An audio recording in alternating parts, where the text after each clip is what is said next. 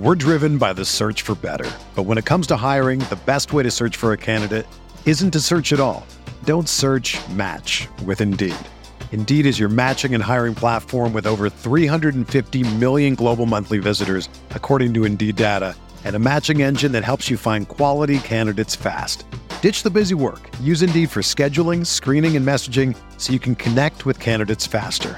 Leveraging over 140 million qualifications and preferences every day, Indeed's matching engine is constantly learning from your preferences, so the more you use Indeed, the better it gets. Join more than 3.5 million businesses worldwide that use Indeed to hire great talent fast. And listeners of this show will get a $75 sponsored job credit to get your jobs more visibility at Indeed.com slash BlueWire. Just go to Indeed.com slash BlueWire right now and support our show by saying that you heard about Indeed on this podcast. That's Indeed.com slash BlueWire. Terms and conditions apply. Need to hire? You need Indeed.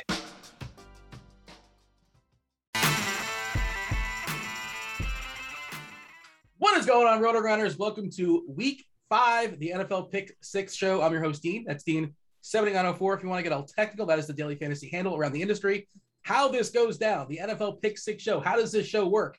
We pick three games, three games we focus on. We break it down every single possible angle. We tell you everything we like in that game. The three games that are really popping as far as this week on the main slate. The main slate, unfortunately, unfortunately, we're being deprived of the Rams and the Seahawks. Unfortunately, we're being deprived of Buffalo, Kansas City. They'll be phenomenal showdown slates. No Indy, Baltimore Sunday. That's Monday night, and no. This is kind of, this is probably a nice thing. We don't have to deal with Kyle Pitts in the main slate. No Jets, no Falcons. Uh, that's that's England's problem. That's London's problem. After we talk about the three games, the three main games in the slate, then we run it back, talk about our favorite players at each position. Do want to say what up to chat? What up, chat? Do you like? Do you subscribe? Turn on notifications. Most people watch this show on a replay, but there are some. I got my eye on the chat there. And if you happen to mention some of the players, if like we're talking about quarterbacks, say, what about this guy? I'll do my best to shout out and see what two of the absolute best experts in the business, their opinions as far as week five, DFS, Rich Hribar of Sharp Football Analysis. Rich, uh, how are things in your world? I'm doing real good. You know, hey, uh, five weeks in, we flipped the calendar to October. Uh, bye weeks will start next week. Uh, I, I will say though, yeah, it's gonna be a long Sunday because we've got that game of the week, you know, Bills Chiefs on Sunday night, but then we're starting real early in the morning. I know it's just Jets Falcons, but you know, we'll be there watching it. So it's going to be a marathon on Sunday. Are we going to be there watching it? I am.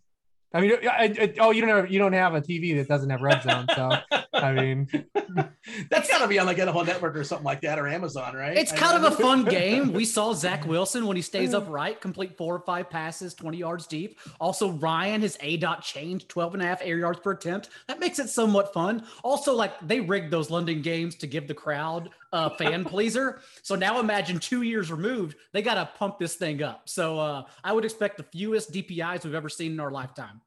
I do like the uh, the conspiracy theory that they they do the best. I mean, look, if we're really trying to market the game, though, what are we doing give them Jets Falcons? That's the best. Well, like we, we give them the Jaguar, like a Jaguars are their home team, right? Like so, they don't have a Jaguars game. There, there's no guarantee Urban would make that flight to London. They had to change it to the Jets or back. He might not make it back. They're just going to leave. Do the Jaguars have a London game this year? I assume they do. I'm guessing they do, but I, I have, they seem to have one every single season, I suppose, right? And their owner has ties. Doesn't he have like a football team over he's there? got a yeah, he's got a, a club. Yeah. Um, all right. So, oh, that was John Daigle. You guys know John Daigle from NBC Sports. Uh, a good football pos- a good football show podcast. Catch that on the uh, iTunes, I presume. Anywhere you can find podcasts. Yes. It is good, hopefully, and yes, iTunes and Spotify. Uh, off a week that I got slapped upside the head, and I actually like struggled initially to sleep Sunday night because I thought even in having Tyreek Hill and fading Derrick Henry with confidence on FanDuel, I was like, how could I still have been so wrong around that? But then the next day, I saw the results just to see naked Kirk Cousins take down the Juke, the $1,500 entry on DK, to see in these three man bigger tournaments, naked Sam Darnold with Dalton Schultz and Zeke runbacks. And then also the Millie winner didn't have Tyreek Hill in his lineup. And then I remember DFS stupid wow. and uh, everything actually wasn't right. I had the right process. I was just wrong in the results. that is that is amazing. I didn't realize that. I, and I, it was a wild week. Yeah, Cordarrelle Patterson week happened again, and yeah. he was somehow like pretty chalky on FanDuel, and I just missed that. I, I did not get the memo. I didn't realize people were going to be playing him a ton, and he wasn't even cheap either. Like he was like six k or something. Like O- Odell Beckham got steamed throughout the week too. He ended up being 40% in the high stakes. I'm still mad at Baker Mayfield for that terrible, terrible Oh. throw. I don't want to talk about it. I, you- you, live in Cleveland, right, Hribar? Like, seriously, I, I said this on Twitter the other day, and I went a little wait, went a little rant about it.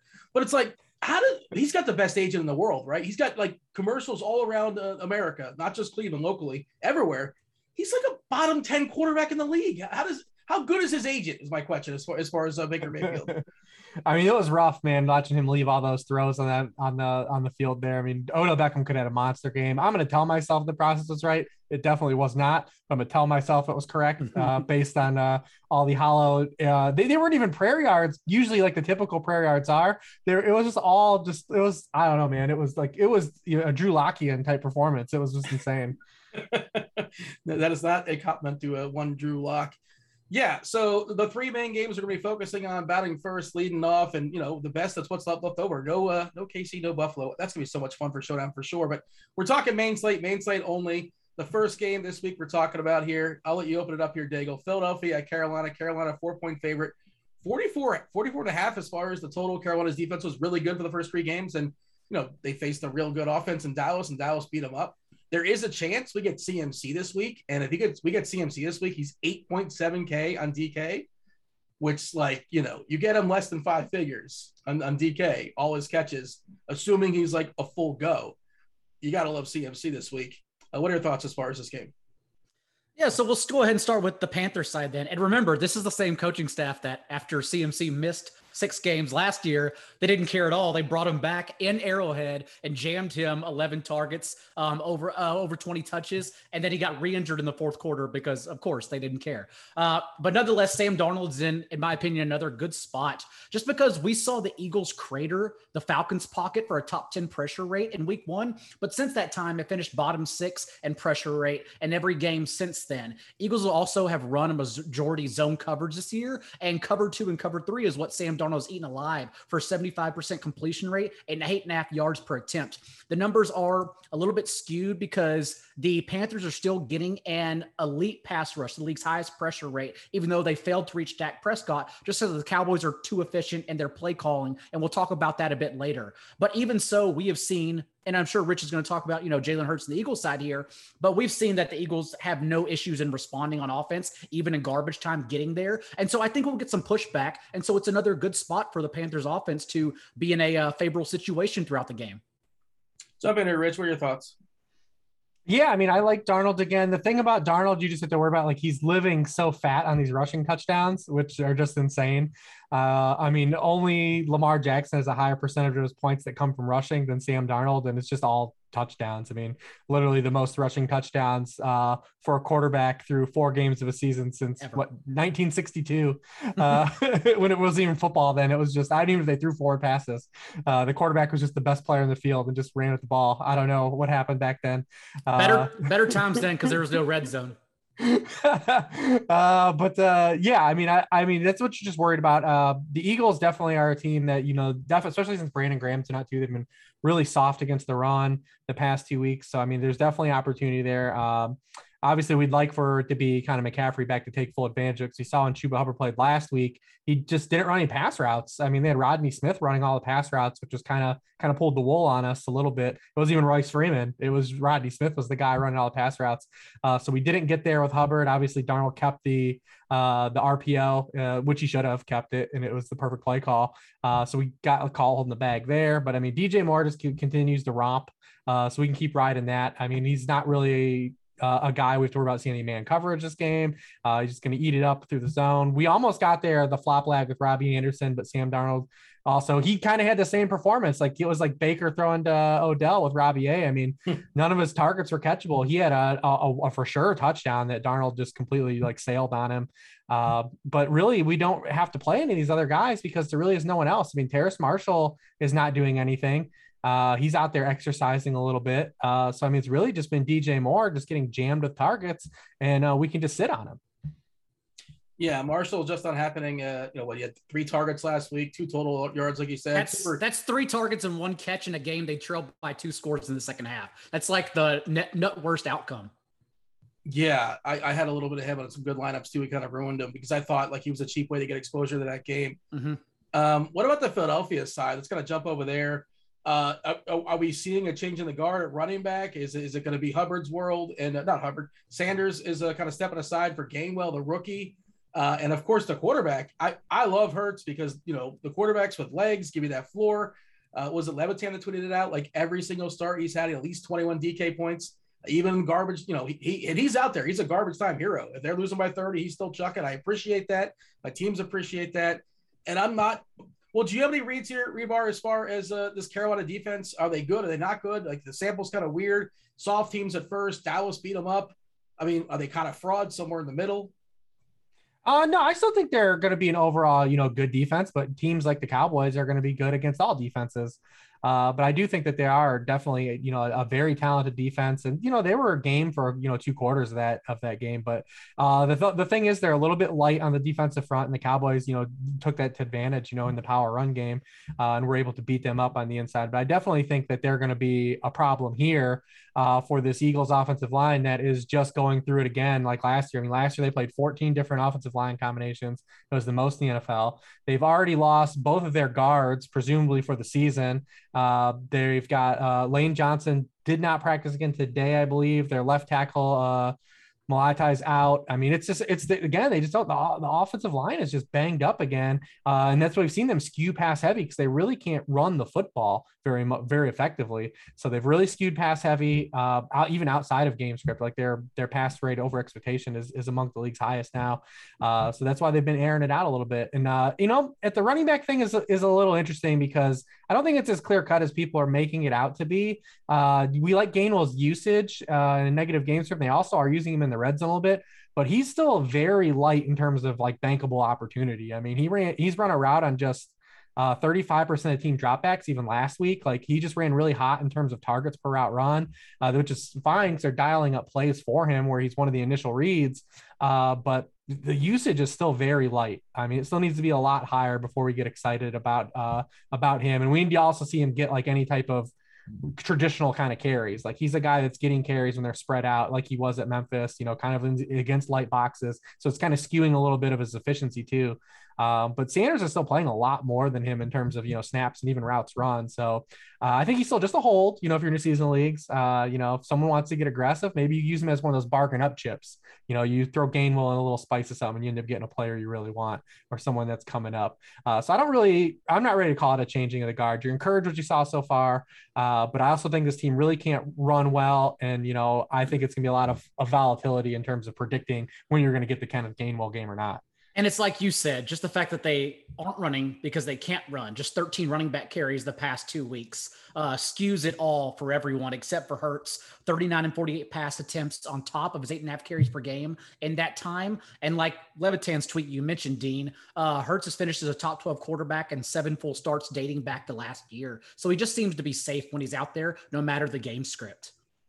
And yeah, it, it's all scrambles too. Like it's crazy mm-hmm. that like they they've been so bad running the football and their offensive line is struggling, but they're not using like any RPO or design runs with Jalen Hurts. I mean, almost all of his carries are actual just just scrambles. I mean, he leads the NFL with 19 scrambles, uh, but he's you know just just barely in the top 10 in designed rushing attempts, which seems pretty wild given their circumstances the uh, the Lane Johnson thing that was kind of a surprise, and wasn't that a, that was a personal issue, not an actual injury, I believe. Is that correct? Do you guys know?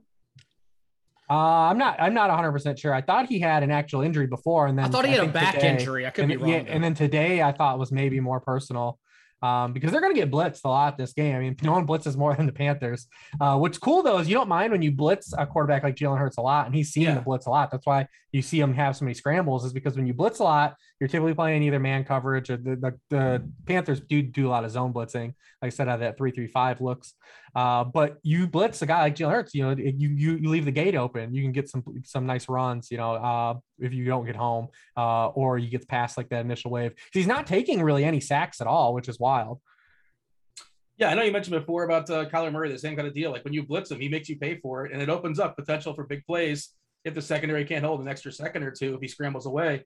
Uh, the favorite uh, player to pair with Hurts, you can always play Hurts naked. I think you can play. He's one of those guys who can play naked. But if you're going to pair him with somebody, Daigle, who, who's who's your preference?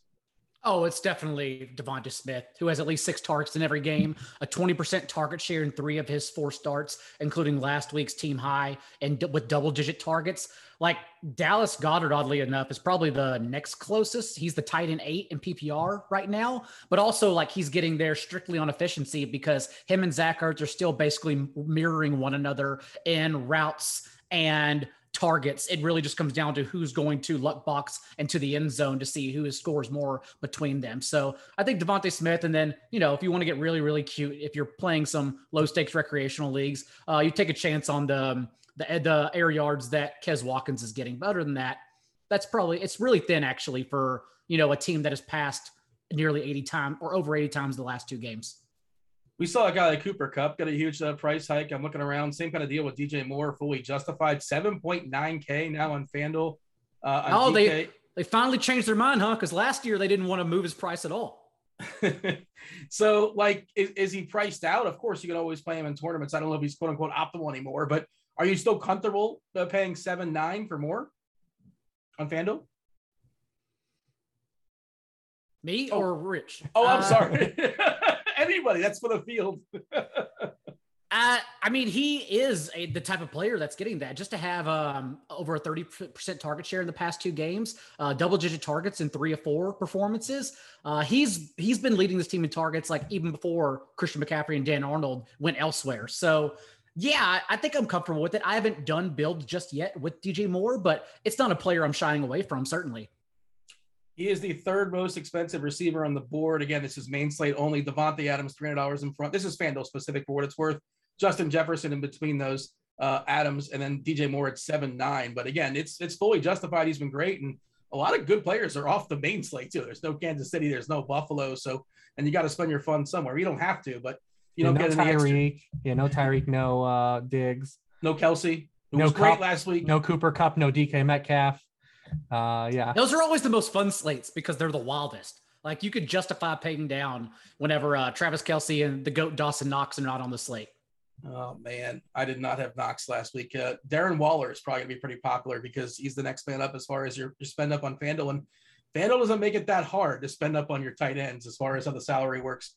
Any anything else in this uh, game, Hribar, or shall we move on to game number two? No, nah, I think that's about it. Uh, just want to say hello to chat. What up, chat? Megan in chat said this this guy's voice is hard to listen to. Who do you think? Which one of the three? Who's got the hardest voice? To oh, it's mine. It's definitely mine. Uh, I it? mean, she may not like cartoon accents, so it may be me. Who knows? I, I don't think it's I, I don't think it's me. I don't know. I mean, I think it's me. It doesn't matter. What's up, Megan? Thanks for joining us. Hi, uh, jerk.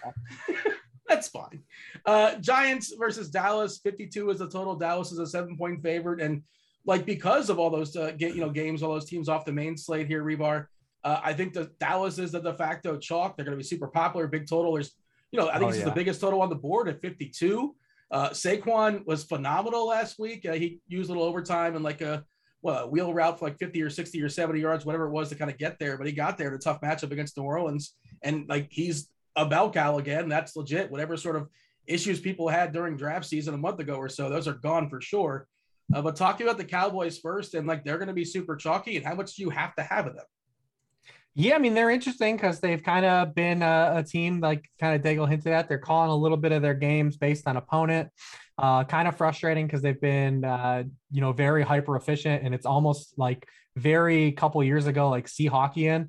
Uh, Dak has thrown for 237, 238, 188 yards the past three games, but he's made up for it. He's got a 15% touchdown rate the past two weeks. Like that's not something we don't want to live this way with Dak Prescott. Uh, we're, we're going to need some more. Uh, I will say though, they could open up here because, you know, 68% of the yardage allowed by the Giants has come via passing. That's only 16th in the NFL, but the past three teams Dallas has played have, have all been bottom five in that category. So we might get a little bit more of a mix here. Uh, will the game script follow? We're gonna need the Giants to do their part. Uh, you know, they're they're they're they're capable. Uh, the, from what we've seen from the first month, they're also not capable too. We don't know what we're gonna get. Uh, but we do like to see a little more volume for because we're not going to be able to live on this 15% touchdown rate, you know, for a lot longer. I mean, I, I hate to be the sustainability guy, but it's just it's just not going to happen. Uh, and and also, you know, we're going to see some uh, some oscillation here. I think with the types of targets that we get. I know Daigle will want to talk about Dalton Schultz, but I mean, you know, Dalton Schultz is luck boxing into a lot of things here. Um, you you have to believe that he's gonna basically double both CeeDee Lamb and Amari Cooper's targets uh, the rest of the way out, which I just don't think is something we're gonna see happen. I mean, uh, it, you know, you're talking about CeeDee Lamb just 12% and 22% target shares last two weeks. Amari Cooper 16% and 13% we're not going to see this over the big picture. There's just no way. Now, this offense definitely, if they add volume, could be good enough to sustain all these guys. We've seen it happen, uh, but they're going to get Michael Gallup back too. So I do think that Schultz is a pretty clear sell high, uh, you know, especially at the tight end position where people are grasping at stuff. Uh, same thing with like Mooney last week. Like Mooney's not going to double Allen Robinson in targets the rest of the season. Uh, so we need to, we'll need to go overboard in some of these situations. We have to look at the full context of who's not getting targeted too. And the Cowboys have two very superior players in the game of football right now than their tight ends that aren't getting the football the past couple weeks. And uh, I don't think that that will be something that is very uh, long lived. Daigle, your thoughts as far as uh, Dallas? Is it better suited for the rushers, better suited for the passers? I suppose game script is going to factor in as well. And hey, if you want to go back to Dalton Schultz, you want to do you want to say, hey, you know what, that touchdown regression, it's not coming. He's going to get the t- touchdown every single time he he gets a target. It's probably not going to happen. But well, in redraft, it's just easier because the position is the seventh circle of hell. Like it just doesn't matter if someone's running routes, you put him out there. Uh, I will say, like, will he be the highest owned tight end on this slate? Ooh, I don't know. I think everyone's going to get to George Kittle at some point. Okay, so on FanDuel, now with Lance, I, they won't. I don't think they'll get to him with Lance. But we'll okay. talk about. We're talking about that game, aren't we?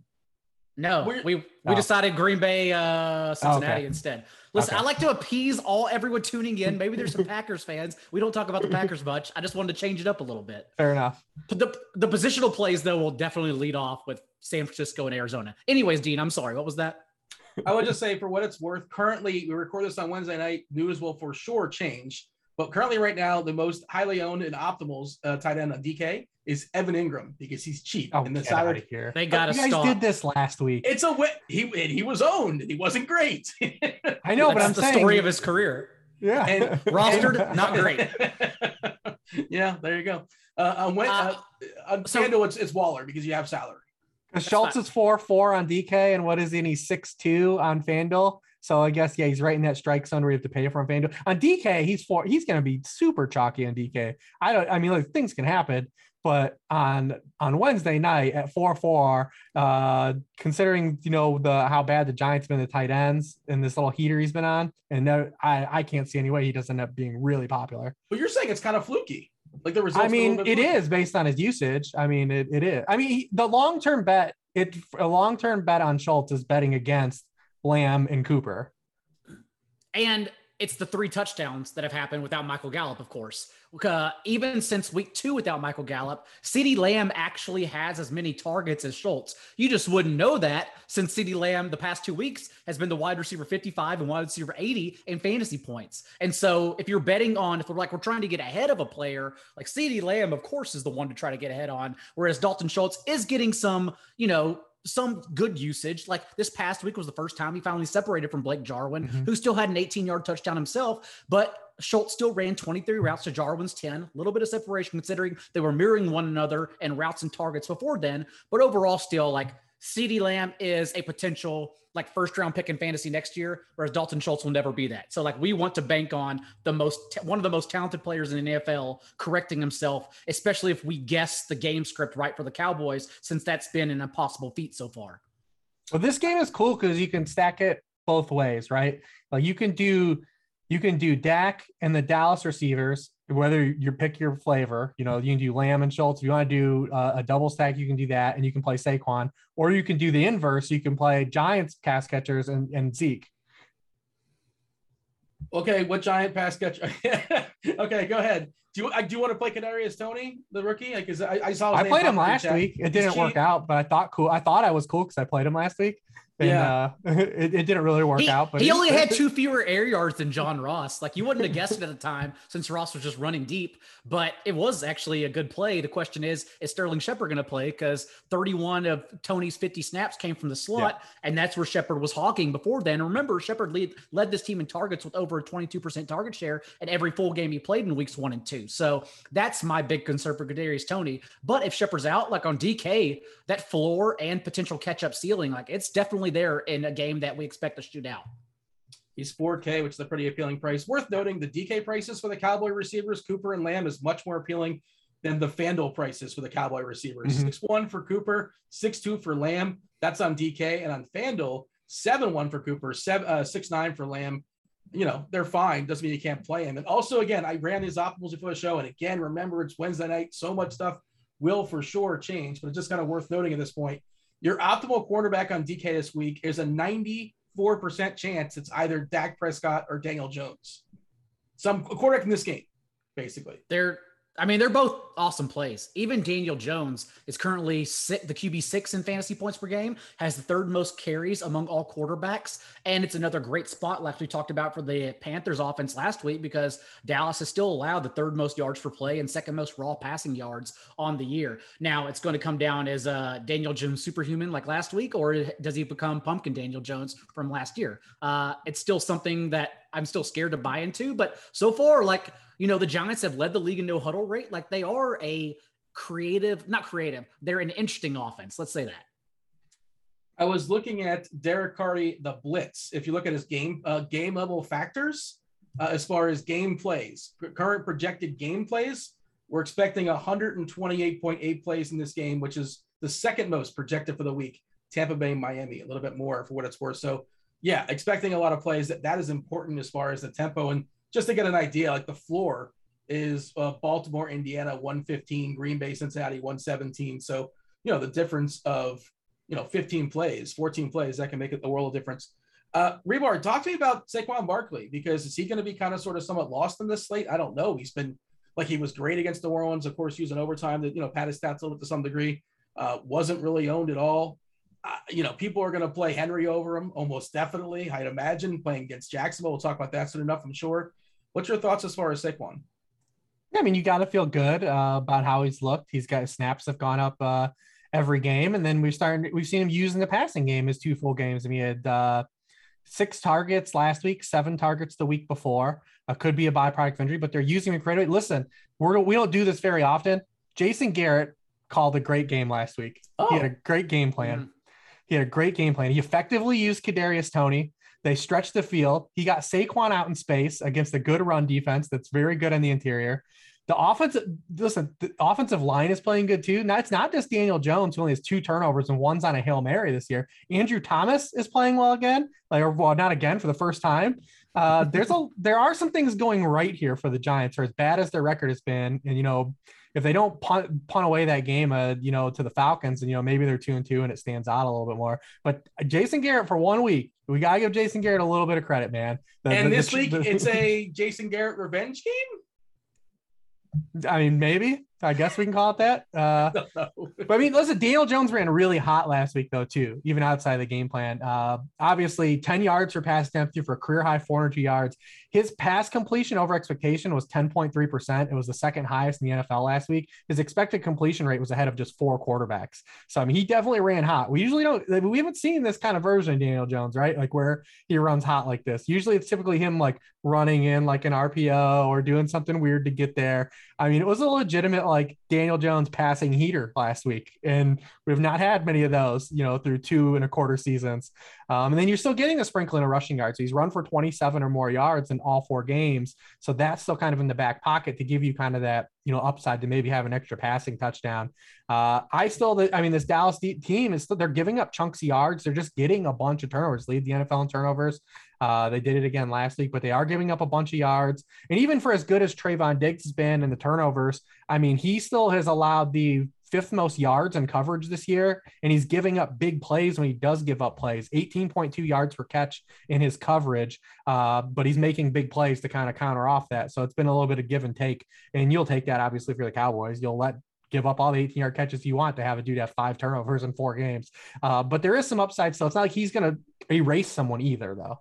Barkley also ran the uh, fourth most routes among all running backs last week, and the Cowboys have encouragingly allowed the most receptions to running backs on the year. So you have to see where ownership comes in, but definitely, you know, a spot to play him if he comes in under roster compared to Daniel Jones.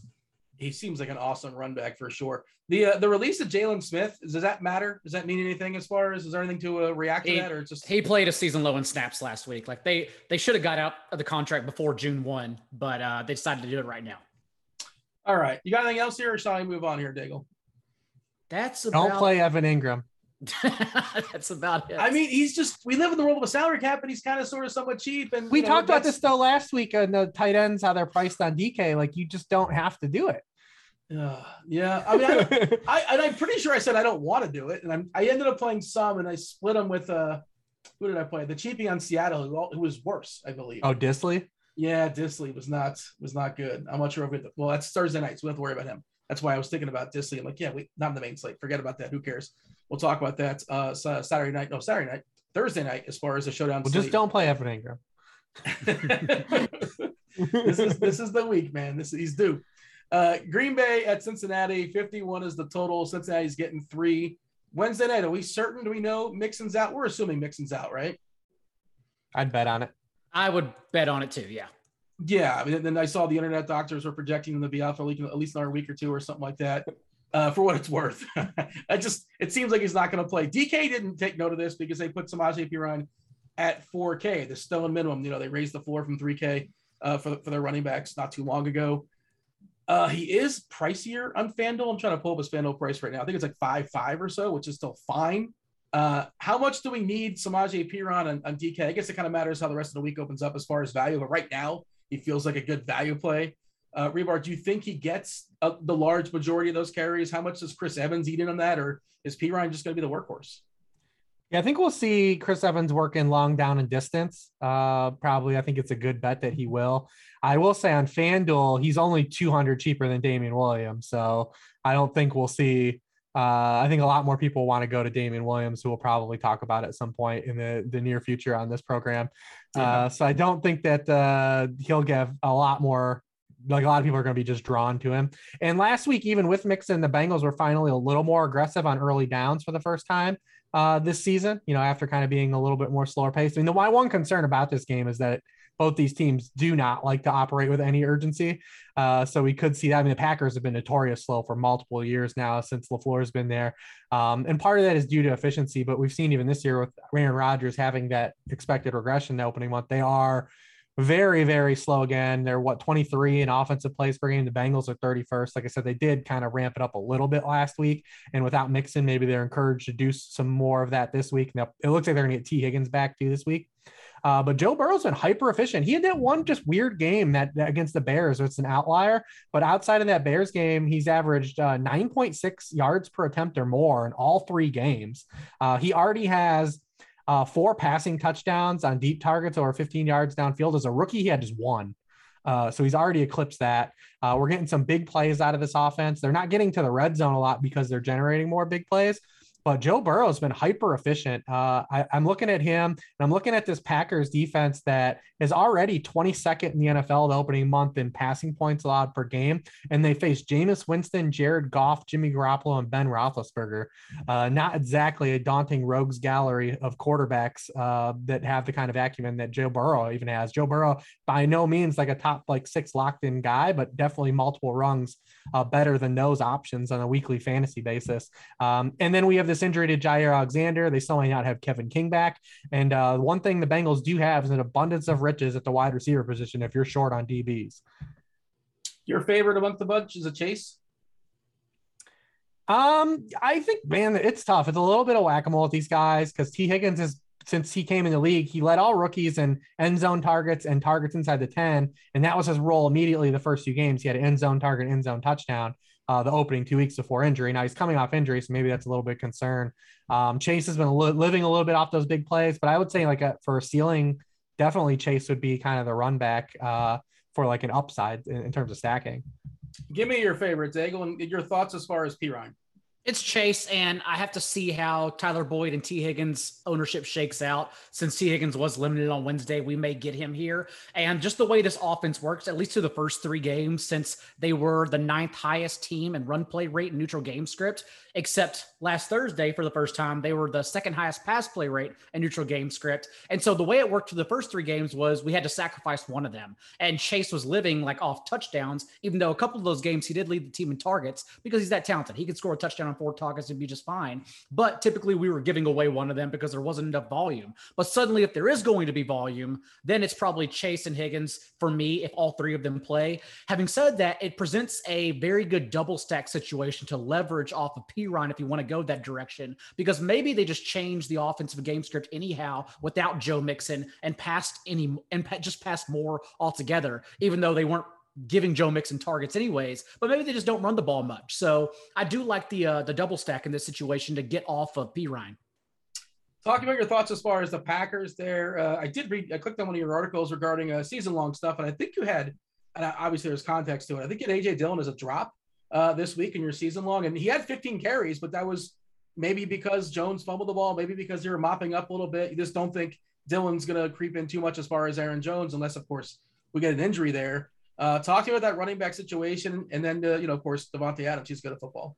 Well, I always provide the context because in those waiver wire columns, I'm writing for literally everyone whether you're in a whether a four man bench with eight people in your league or the high stakes leagues that like we're all in in vegas i'm trying to cover all my bases. And i describe in there uh dillon is just a contingency option. He's literally just a backup. He got eight of his 15 carries this past week in the fourth quarter when the team led 27-10 so the usage didn't change at all unless the schedule makers went back and gave the steelers uh, the packers every single week making it easier to play Dillon every single week since they just rolled the steelers but over, so that's the way I look at it. But in their previous two games, excluding their disastrous week one loss to New Orleans, which skewed all their numbers for the year, Aaron Jones out touched Dillon 44 to 14 and still has 100% of the team's carries inside the 10 and 5 yard line. So Jones is the play we want here if we're assuming a competitive game script. And we've seen that trickle down. Aaron Rodgers, eight touchdowns, no picks in his last three games, as well as Green Bay's target tree since that week one debacle, since they've just been jamming Davante Adams back to vintage Davante Adams, 12.6 targets per game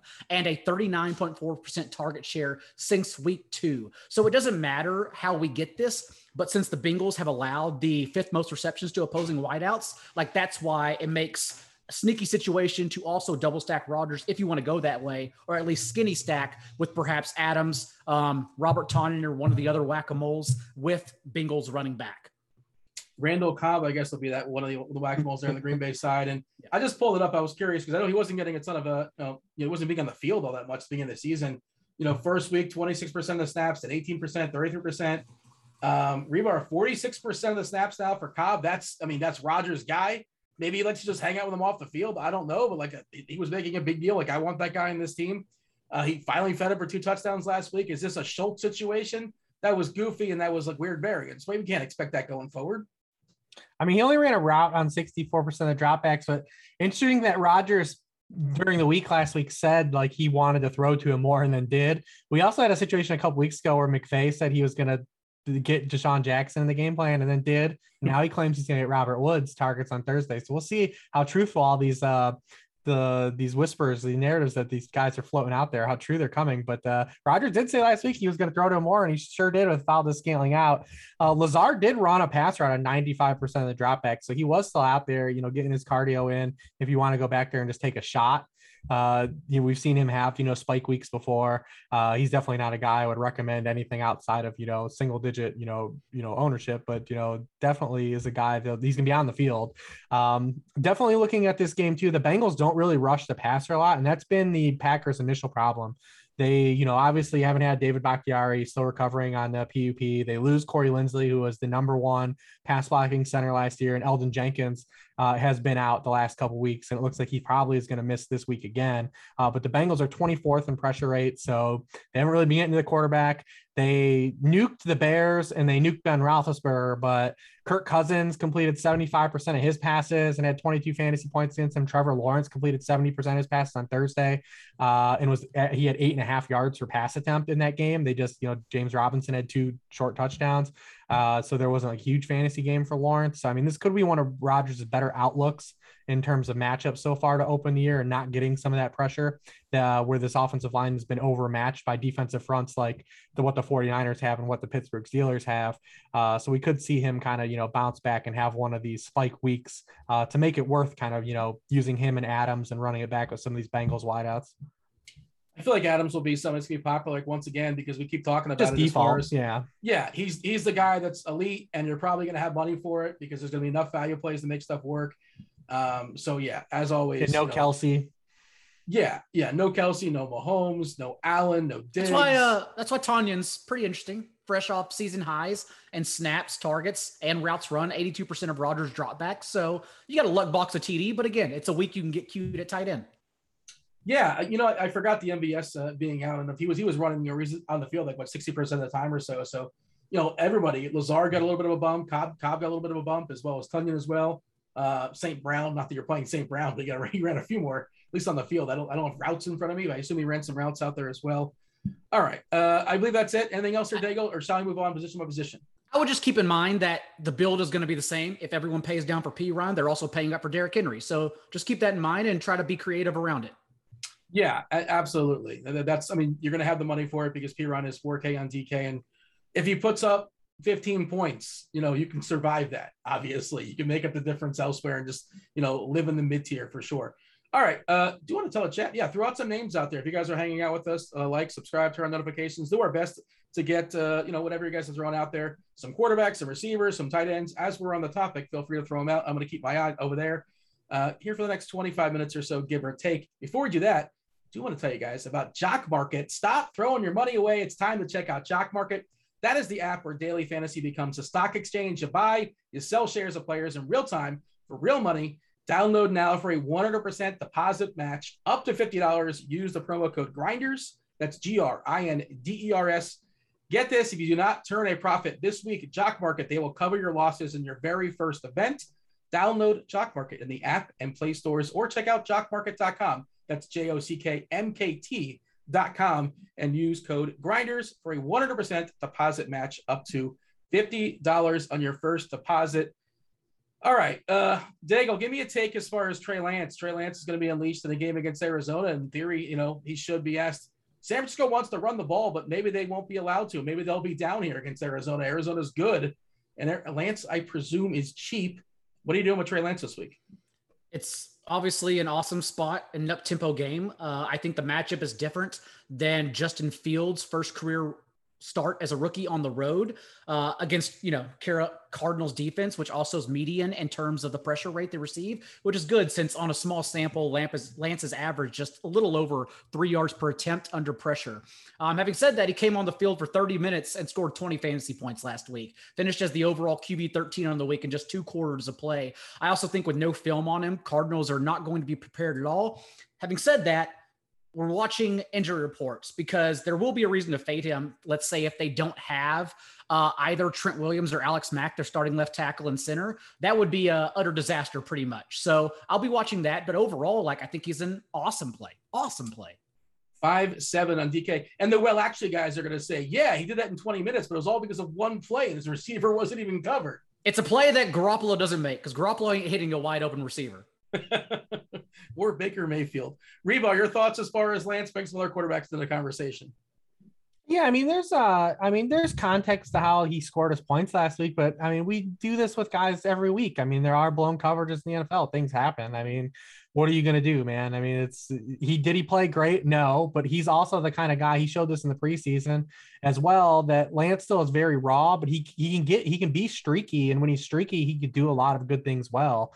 And that's kind of what we saw. I mean, that last drive of the game, I understand it's you know in like a little bit of prevent coverage, but like they converted two fourth downs. Like he's making plays, and that's what you like to see. Just build up some confidence. I mean, was it a great performance from the from the the scout's eye? If you're grading him out, no, he didn't play good at all. But Jimmy Garoppolo can't score fantasy points when he plays bad. Trey Lance can. So I mean, that's what you have here at a cheap price, and you come with the rushing upside. You come with the Arizona side that has been elite. I mean, the Cardinals have 400 or more yards in in all four games. The first time they've done that in franchise history. Uh, they're the first team since the 2013 Denver Broncos to do that. So I mean, they're gonna produce points and produce yards. There's going to be scoreboard chasing component to this game uh, where they're going to have dropbacks. Uh, the 49ers are going to be able to run the ball effectively when they can. Uh, but I assume that if they are doing that too, it's going to be Lance as part of that as well. So, I mean, there's a lot of upside here. Plus, he's just within better hands than Justin Fields was, you know, uh, you know, with Kyle Shanahan and that staff and surrounding talent compared to Matt Nagy uh, before he let Bill Lazor do some under the scene stuff last week. Uh, you know, it's just gonna be different. It's, it's gonna be in different hands. So I definitely have a little more confidence than we had with Justin Fields. I mean, on the other side though, too, I mean, you can just keep playing Kyler. Like what? Yeah, what, what's amazing. What's the yeah? I mean, just keep playing Kyler. I mean, the 49ers for their style of defense, uh, they've come out this year and they've struggled against mobile quarterbacks again. Uh, Jalen Hurts had 82 yards against them. Russ had, you know, 26 yards and a touchdown last week on the scramble. Uh, in four career games against the 49ers, Murray's had 34 rushing yards, 67 yards, 91 yards and a touchdown, and 75 yards. And that's just rushing. Uh, you know, last week he threw for a low of 8.4 yards per pass attempt against the Rams. So, I mean, this secondary is in a lot worse shape. Uh, the 49ers are. So, I mean, you just keep playing Kyler Murray. I mean, what's the reason not to? Uh, I have no problem. Salary cap's the only reason, but yeah, he's phenomenal. If you can make it work, by all means. Uh, I see in the chat, uh, Richie Smalls is talking about uh, Tannehill.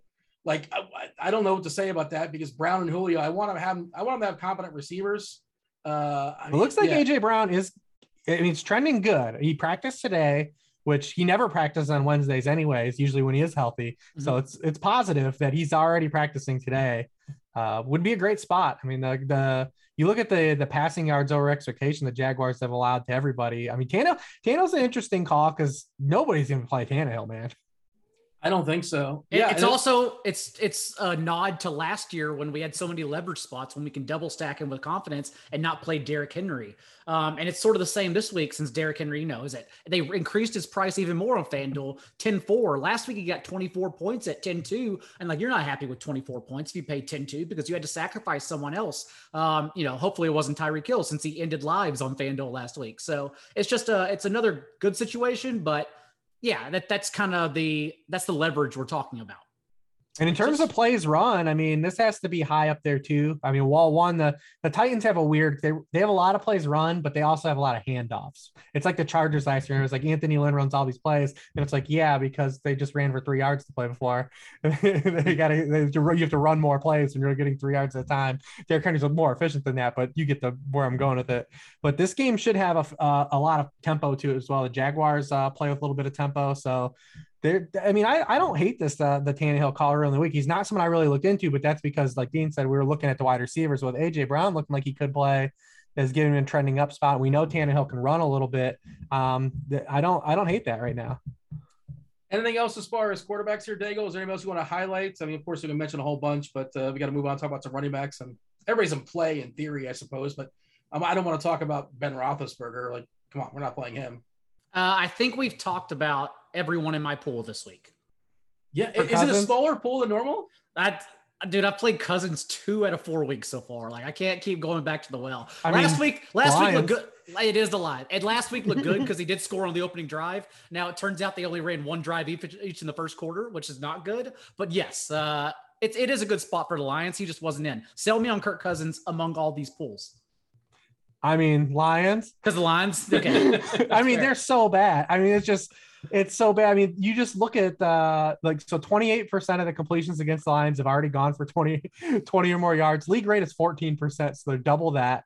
Minnesota has a, a, a nine to one passing touchdown to rushing touchdown split, and Dalvin Cook is already admittedly saying he's not 100. percent What is that? Uh, so I mean that that is uh you know something that's intriguing, and the, and the, the Lions also are one of these teams that kind of at least keep it a game to at least let teams to keep the throw to, to throw the ball a little bit. So, I mean, I mean, Cousins is probably going to be good because everyone's good against Lions. I mean, if, if the Bears really wanted to throw a lot more in that game, like Justin Fields actually would have had a monster game. You got a tight target tree as well with Minnesota. You basically know who to pair Cousins with. Mm-hmm. Um, all right, let's segue to running back. And, you know, I was going to ask about Tom Brady, but I think the more popular play this week, it's going to be Uncle Lenny, right? Like Uncle Lenny, he's got all everything you want. You want a big favorite at home, you know, expected to get a pile of touches. I don't know what the situation is with, uh, oh God, the guy, uh, Bernard. I'm not sure if he's going to play, if he's not going to play. I'm not sure if that's going to matter much or not. It seems pretty clear that Lenny is, is the guy. He's pretty cheap as well, too. I, I'm not here to tell you he's great, but it doesn't matter. Opportunity, getting on the field is the most important thing in the world, Daigle. And I think he's going to be in the field, and I think he's cheap, and he's facing a terrible team. I think we're playing some Lenny Fournette this week. I think it's happening. I I wouldn't mind fading him. Famous last words. If Gio Bernard is healthy, though, because remember the Bucs still have the league's second highest pass player rate with the lead. They just weren't running the ball at all. And I know it was in the rare time they were in negative game script, but I'm still slightly worried that you know if Gio plays, the week prior before he was injured, he still had season highs and snaps and targets. So like we want Lenny, not even for the carries, even though, you know, 20 touches, 20 carries is really good. Uh, we want the pass catching work as well. And I, I just don't know if it would be there if Gio's fully healthy. I wonder if that was a changing of the guard moment and knowing they're going to throw. So I'd rather leverage that into Mike Evans or Antonio Brown, honestly, as we've seen Chris Godwin's target share decrease every week, 13, 12, 11% the past three games. Um, I'd rather leverage that into a wide receiver play, honestly. All right, your thoughts there, uh, Hribar, as far as uh, as far as Fournette and in the chat, they're saying we skip talk about Henry. Like Henry's a great play. We could. I don't. What do you want to say? About we just got to running backs, though. It's not yeah. like we're, uh, you know. But yeah, I mean, uh, do we need sold on uh, the most expensive running back on the slate? the consensus. Uh, He's a great play. You do with him what you want, and you absolutely you can survive it. If he puts up like 150 and one, it's not a big deal. But you know, he should he should rock. I will say we talked about on DraftKings. Everyone's going to pay down for PUI and pay up for uh, for Henry. On on FanDuel, it's a different argument. It, it's it's a better spot, but also like this week there isn't like we talked about Tyreek Hill, Travis Kelce. There are just less options outside of Davante Adams. We're truly confident in. So you could actually fit Derrick Henry with ease this week. And well, we'll see what happens with CMC. And CMC is like 10K That's on true. FanDuel. Uh, that can absolutely, uh, you know, in the words if somebody, yeah, Overzet, it can flip the slate in his head potentially if uh, we see CMC uh, give it a go, especially on DK, where I think he's eight seven, which is egregious, assuming Ooh. he's a full go. Um, I thought I still think we'll see Damien Williams be the most popular guy. I mean, I think when we get down to it, outside of you know Henry, but those guys in that mid tier, like if you like Fournette and if you like Perine, I think you'll be able to pivot to them because I think Williams is going to get there by the time this all comes around uh, at the end of the week because we've already Who's seen Khalil that, Herbert. Is that his not the coach? I mean, Khalil Herbert's a you know he's a he was a guy that you know he was he was at Kansas. He transferred. He's a big splash play guy. Uh, in the 2020 collegiate season, he had the most yards per touch of any running back touched ball 100 times or more uh, in 2020. So he's a big splash play guy. So there's a little bit of opportunity there. But I mean, with a with the with where Fields is at in his state of his progression, I mean, you're going to see a veteran back in there, and they're going to have to throw more than 17 times they did last week as road dogs. So you're going to get uh, pass catching ability. You're going to get a team that it wants to run the football while they can with uh, Damien Williams. He also has field starting, which helps him. Uh, you know, in the RPO game, we saw what it did last week for those guys handling the football. Uh, I mean, I think he's, you know, basically a smash play. And then you have the Raiders who have been dreadful against running backs. I mean, 22nd in yards per carry allowed to running backs. They're 23rd in rushing points allowed per game. They are 19th in receiving points allowed per game to running backs. Um, yeah, I mean, it's at five, six and five, eight, I believe his prices on both sites. I mean, that's just, it's just way too cheap for a guy who could get you 20 catches, can, is, can't get scripted out of the game, so you can catch the football, is going to have the goal line carries. Um, is he on a good team? No but that's really it. The only thing you can say is that he's a road dog, but he's going to be out there. Uh, jump in here, Daigle. Some uh, other, other other running backs who added a conversation. I'll also throw your way. FanDuel not amazing for James Robinson at seven four. He's a true bell cow. We're assuming. I'm assuming Hyde's not going to be playing again. It's going to be a you know scratch going forward. I guess that's well, the case. We'll see. Or is that not? What, is, that what is he? No, I'm I'm hoping he plays and depresses Robinson's ownership because that changing of the guard happened like two weeks before that. Uh, Robinson out touched Hyde 35 to 10 in weeks two and three and out targeted him nine to two. So like I understand he got more opportunity without Hyde, but if Hyde's even if he's active, like Robinson's still an awesome play. Okay, yeah, and he's especially on DK where he's six K. Like that, awesome just seems yeah. that seems too cheap. FanDuel fine at seven four, but six K on DK. That's fabulous. Uh, any other running backs you want to throw into the conversation? Who else should we, uh, you know, spend a little time on? We've talked about Barkley already. Talked about Elliott to some degree. Harris is popping for for Pittsburgh. Is he going to still catch those two, three yard passes? Maybe they're worth one point on on DK. You better, um, you better hope he falls in the end zone again like last week. That's, that's all you're open for because those touches ain't mattering. Um, I uh, wonder if I wonder if Alvin Kamara will sneak in here without Tony Jones because we can assume that Kamara is going to handle every single touch. Um, I understand last week's zero targets was not good, but just to have a career high in carries, and now we get a friendly Washington defense who's pretty much bottom in every single metric defensively, whether you look at Football Outsiders, EPA, whatever you want to name. And so uh, I think it's a pretty good spot if we can sneak in Kamara here and just get every touch and hope for the best that's one of those like we talk about the beginning of the season. Like we don't know everything we think we know. Like it was a consensus among most people that Washington, if not the best defense, a top five defense, top ten defense, and they've been just horrendous so They're far. atrocious. The the Bucs have been atrocious too. Well, they're Yeah. th- those teams. It's because their secondaries are bad. If you look at the Bucs and even Washington, they're pretty good against the run still. Like they're, they're they are still good against the runs. That's what's interesting. I mean, Washington's eighth in yards per carry, a lot of their running backs. Uh, they are giving up a lot of receiving points to running backs. The crazy thing about this is everything in that Washington game signals to Sean Payton, like, hey, this is you have to throw the football this game. You have to throw the football this game. Attack Washington through the air. Will he? He's been hiding this passing game for for four weeks, Mhm. and last week it came back and bit them. Uh, you know, it's very fragile. It's so fragile to play the style of football the Saints are trying to play. Eventually, they're going to have to throw the football and come out aggressive. I understand they don't have the full weaponry to really do it, but everything in this game is signaling, "Hey, open it up, open it up, please open it up," and we'll see if they finally do or not. They have to design a screen for Kamara like in the first series, just like to get him a taste. And like seriously, because like, like what was it, eight, nine guys on New Orleans caught a pass and not one of them named Alvin Kamara? That's, that's just absurd. He's you're clearly your best weapon, and it's not hard to throw screen passes. Like it's so funny that though the the consensus in the industry in like April was like, all right, with Drew Brees gone, like you know, not Kamara a little bit, not Kamara. You know, if you look at his split stat Drew Brees and how many receptions he gets, it's he's gonna get pegged, right? Like, and then everyone, Michael Thomas gets certain, like, bump up Kamara, bump up Kamara. He's gonna get all the targets in the world, and then it's playing out initially like how everyone thought it would, and everyone's going off the rails now. But it's like, hey, you know, stop being so knee jerk mm-hmm. reactionary and look at things from a top down view. You were on this, you knew this. It's the same thing we're doing with Allen Robinson right now. People are trying to say that Justin Fields is bad for Allen Robinson. When Justin Fields got drafted, everyone's like, Allen Robinson's finally going to play his first real quarterback. He's going to have a talented quarterback. And everyone's like, I wish Andy Dalton was here to give value to Allen Robinson. Like, what? What are you? What world do you want Andy Dalton throwing to your wide receiver? Like, we want the better player playing quarterback. And it's you know the, the fantasy analysts uh, do some weird things sometimes. They're doing it with this Kamara thing. They're doing it with Allen Robinson. It's like, come on, man. Like you you you had the analysis right in front of your face and you jumped ship because the guy got hurt. Whereas, whereas last week though, I thought Kamara was a bad play against the Giants. That I, I well, it turned out better than it was, but I genuinely thought just the the overall play volume was going to get sucked out. Um, I probably actually will end up playing if I see he comes in like five percent or less this week. I just hate that Taysom Hill is lurking, and not only is he lurking, but That it sucks worked, too. Yeah. It worked last week. I think it worked last week twice. He's got three get two touchdowns the last two weeks. The last two games, he has three touchdowns. You can't play Winston. Not that you're going to, but you can't. And it really hurts. It hurts Kamara. Like he's siphoning these touchdowns. He's getting these great touches on the five yard line. Uh, all right, we got some time for receivers. I do want to mention. I promised the people on Twitter today, uh, retroactively to our show uh, last week. If you guys talked about it, or you guys listened to our show last week about, about Red Zone, the results are in, folks. The results are in. Hribar, Daigle. We know them. Brace yourself. it's a simple question. Do you like NFL Red Zone Channel? Pretty simple. Yes, duh. No, I enjoy commercials, or just show me the results. and uh, the answer is, according to 304 people, uh, no, I enjoy commercials 4.6%. I don't, I don't know if you guys voted or not. Uh, yes, duh was 87%, and uh, 8% people just want to see the results, which, you know, some people like seeing results. There you go. Well, Results. that's that's all on y'all because I got to enjoy the Vikings Browns game this past week, and I know you didn't because they were never in the red zone. So your fault.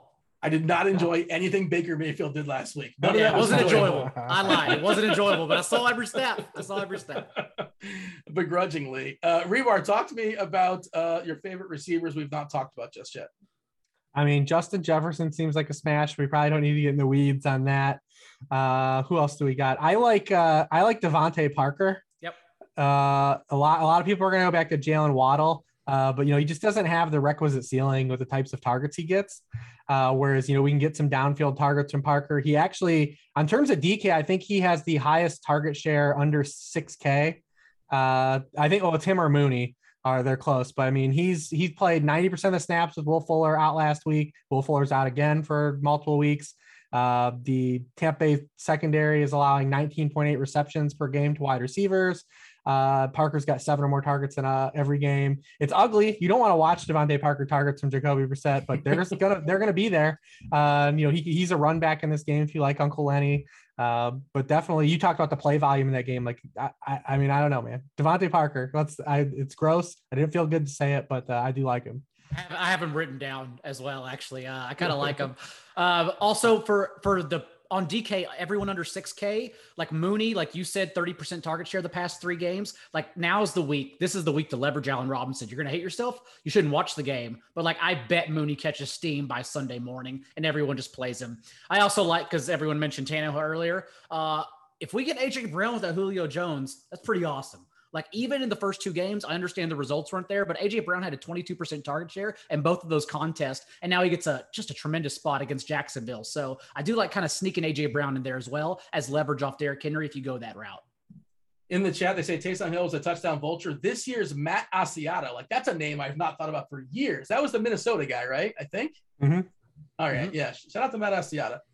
Um, anything else? So yeah, Curtis Samuel is still still a minimum on 3K. I don't know how much we'll need him. He ran like 35% uh, as far as snaps last game. He's just a blind play. Like it's hard to, there's no objective analysis. It's just you saying he's 3K, maybe he'll get more work. He's yeah. definitely he's definitely going to be like the number one cash game play on DK for sure.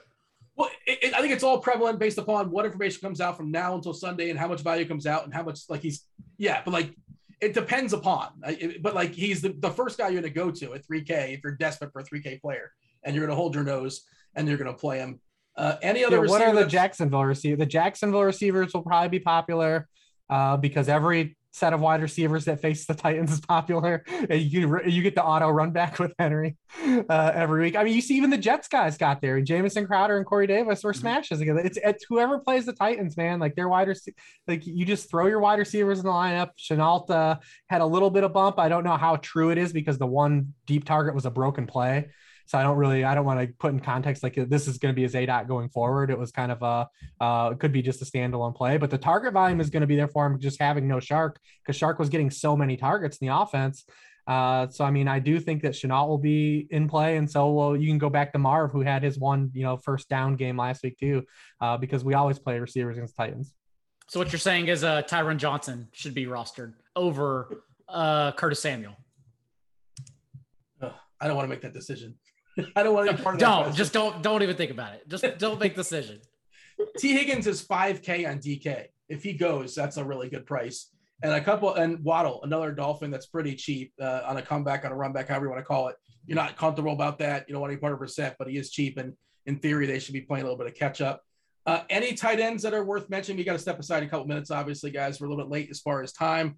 Hribar, who's on your tight end list besides Evan Engram? We have highlighted for sure. Well, I think Schultz will be popular. Uh, definitely not Evan Engram. Well, it's gonna be interesting because how you play it on this main slate, we've got a Waller and then like a clear gap. We've got Kittle who played banged up. Plus, we have the Lance factor. Uh, you know, is Lance going to add volatility? Does he help or hurt Kittle? Uh, we don't know. Uh, Mark Andrews is on Monday night. Hockenson now is dealing with an injury. Uh, Kyle Pitts is on London game. So then, like the, by default, the next like guy is Noah Fant. Like that's never exciting, uh, especially with Drew Lock. Uh, then you've got Mike Gesicki who's getting peppered of targets. And uh, you know, if you look at Tampa Bay, they're gonna there's gonna be target volume here. Uh, we know that they're going to be throwing a lot. And Tampa Bay against tight ends, I mean, nine catches for 65 yards, the Cowboys tight ends, then seven for 88, the Atlanta tight ends, 540 and one to Higbee, and then seven catches for 46 yards and two tight end, two touchdowns to the Patriots tight ends on Sunday night.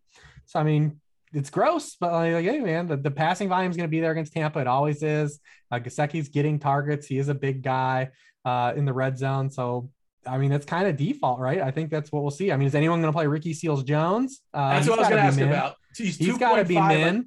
That's more valuable on DK than it is on FanDuel, just the way right. Because he's oh, probably yeah. four or five, right? Yeah, I think he's four or five on FanDuel, I presume, but he's two yeah. five on DK, and you know, obviously Thomas uh, Thomas going on the uh, IL, he could be useful. In he played 100 percent of the snaps after Thomas left. Only had the four targets, but uh, a two five. Yeah, I yeah. would play him before I played Evan Engram. Absolutely. Oh, it's not even close. It's literally not close. like legit. You think you outscore him? yeah, it's not even close. How much more? I think Engram's Uh, still only 3K on DK. I, I do. I'll put my stamp. I'll put my stamp on George Kittle over Darren Waller, though. I'm pretty confident in that. Um, just the fact that last week, even with an injury, ran around on 92% of the team's dropbacks, uh, just one fewer target than Deebo Samuel. And when we mention volatility, it's it's seen so often as negative, but it can be positive as well. So taking a chance, like on a Brandon Aiyuk or whatever, instead of Deebo Samuel, maybe it's just different with Trey Lance, since we don't know since Deebo Samuel's 70 yard touchdown was a broken play. So overall, I just think like taking shots with Lance for the volatility reason is actually good for tournaments. Mm-hmm. Up against the clock. Got to get out of here. Do appreciate you guys watching. Do like, do subscribe, turn on notifications. Listen to the show live. Live, you can interact with us. It's good times. A lot of people listen to it on the playback. Before we go, before we step aside, as always, everyone knows who you guys are, but just remind them, Rich, where can they find your content? Yeah, at LordReebs on Twitter, sharpfootballanalysis.com, weekly worksheet uh, every Wednesday with my boys Dean and Daigle at uh, 9 Eastern. John? At Najee Daigle on Twitter, go to NBCSportsEdge.com for my waiver wire column. You can read it Tuesday and Wednesday. It's written for everybody, even telling people to drop AJ Dillon if they're in 14 leagues that only have AJ Dillon as every player. And then a good football show on iTunes and Spotify. That was Rich Hribar. That was John Daigle. That was producer Devin. This was the NFL Pick Six Show. I was Dean. Thanks for watching. We're out of here. Hold.